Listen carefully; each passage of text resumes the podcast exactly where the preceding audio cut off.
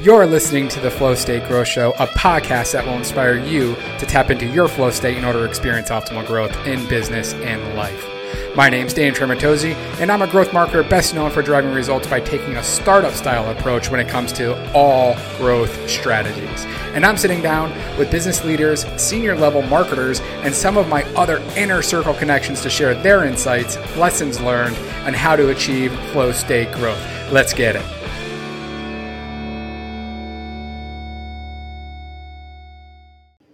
Something I've been hearing a lot lately, and um, I think it's really starting to catch on, is uh, mindset. And you know, this goes to talk about the course I just launched called the Growth Marketing Mindset. A lot of times, um, you just have to follow a couple things.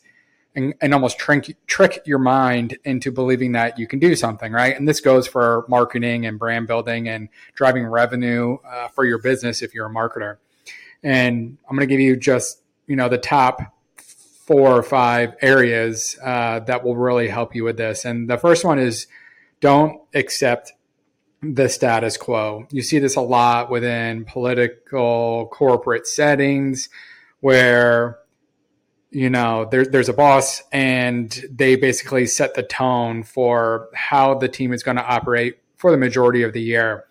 And what that does is kind of dampens any experimentation um, and really the mindset and motivation of the entire team um, to really want to do anything extra or produce any type of you know better ROI than they're supposed to. So the one way to get away from that is simply by stating, you know, I don't accept the status quo. And what that means is you want to take risks, you want to be the first on a trend you want to you know be the first on a strategy uh, that's not really popular in your industry at the moment but you might have seen it somewhere else. Or if you have a brand new idea being the first to do something and see it succeed is always better than constantly trying to copy somebody or a brand. So just keep that in mind. That's a great starter. Don't accept the status quo. The second one you know where i've been successful in driving roi is the fact that I'm always moving, I'm always experimenting, I'm always measuring, and I'm always learning. Uh, when I was encouraged to do this podcast, it, the reason why I, was encouraged by a mentor of mine to do the podcast is because I was feeling a little bored in my own career. Uh, I wasn't really growing on the day to day. I wasn't learning anything from my boss. So I decided to create, you know, really challenge myself to create this growth marketing mindset which is now available on this podcast. If you scroll back, uh, it's about the last 30 or 40 episodes. And what that did was it allowed me to kind of digest what I already knew, share it with my team, share it with everybody here that's listening. Um, but it's been paying dividends because what it what I've been able to do is go back and listen to it, and and there's some areas where I feel like I need to grow and learn myself. Uh, so it was a great way for me to kind of run an audit on myself and what I knew, um, so as a result, you know, I've been learning more every single week, every single month, um, growing as a marketer. I'm getting stronger in specific areas, uh, and I'm just again not accepting the status quo.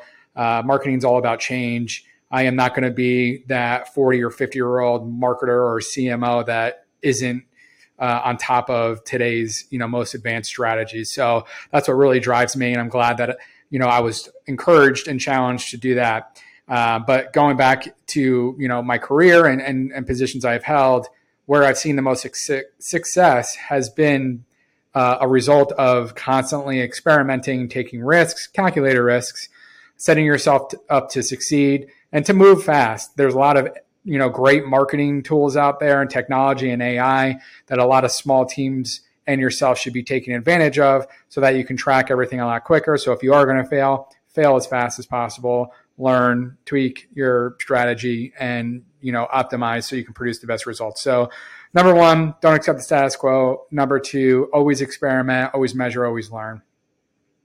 The third area where I think a lot of marketing professionals probably get this later on in their career because they probably don't have an opportunity to do it uh, early on in their career is um, having the ability and the leadership to close the gap between assets and resources and different teams within or, an organization. And that could be anybody. It could be IT, development. It could be sales. It could be customer service. It could be executive leadership or a board. And what I mean by this is, you know, again, going back to the beginning of my growth marketing mindset, running an audit on not just your marketing initiatives and your strategy, but really internally, what do your process look? What do your processes look like? Uh, how are your teams collaborating or lack thereof?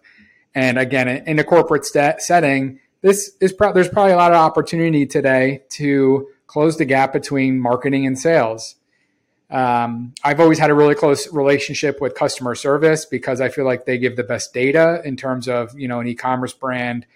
Um, but but uh, that's you know mostly B two B. But when you look at B two B, or sorry, that's mostly B two C or direct to consumer. But what I've seen on the, my B two B side of my career is you really want to partner with sales sales shouldn't be the enemy. You should be approaching that relationship in uh, I have nothing to gain. I just want to help this company grow. And if you're on a bonus structure, the more sales that the sales guys can create and generate, then the more you can help them, the better for the entire company, the better for you, the better for your sales bonuses, the better for your marketing bonuses. So, um, being able to close the gap between marketing and sales is huge when it comes to B2B. Uh, I've been able to do this a handful of times, different, you know, actually presenting specific technology and, and new data and analytics to a sales team and really just opening up communication, I think is the easiest part and, and probably the part where you need to start is to say, here's a shared strategy. This is what marketing is bringing to the table. This is how it's going to help sales and vice versa. Uh, typically, what sales is bringing to the table is feedback on the marketing initiatives, the communication, the content, and customer pain points most importantly. So if you don't understand the people that are talking to your customers uh, every single day and they're not communicating back to you that's a huge missed, opp- missed opportunity and i see this a lot. So definitely you know the number three area to take a look at. So don't accept the status quo is number one number two always experiment always measure always learn and number three is close the gap between uh, different teams within the organization, your assets and your resources. This can also be external agencies or whatever it may be. Uh, really, it's a it's about operating on on all cylinders. Um, you know, the state of the job market out there right now. There's a lot of lean teams, and I think whatever you can do to do more with less is is gonna is gonna make you look really great. To be honest. Um, so those are the top three. I know I was going to say I was going to give you four or five. I think those are the top three to start. And it's just something I wanted to, you know, put out there today. Uh, is it's about mindset. It starts with mindset. Uh, it starts with experimenting, measuring, learning, and creating relationships with people within the organization that you normally don't talk to every single day. If you do those three things, you're going to have a great Q4 and a really awesome uh, first half of 2024 there you go. Good luck. See you next time.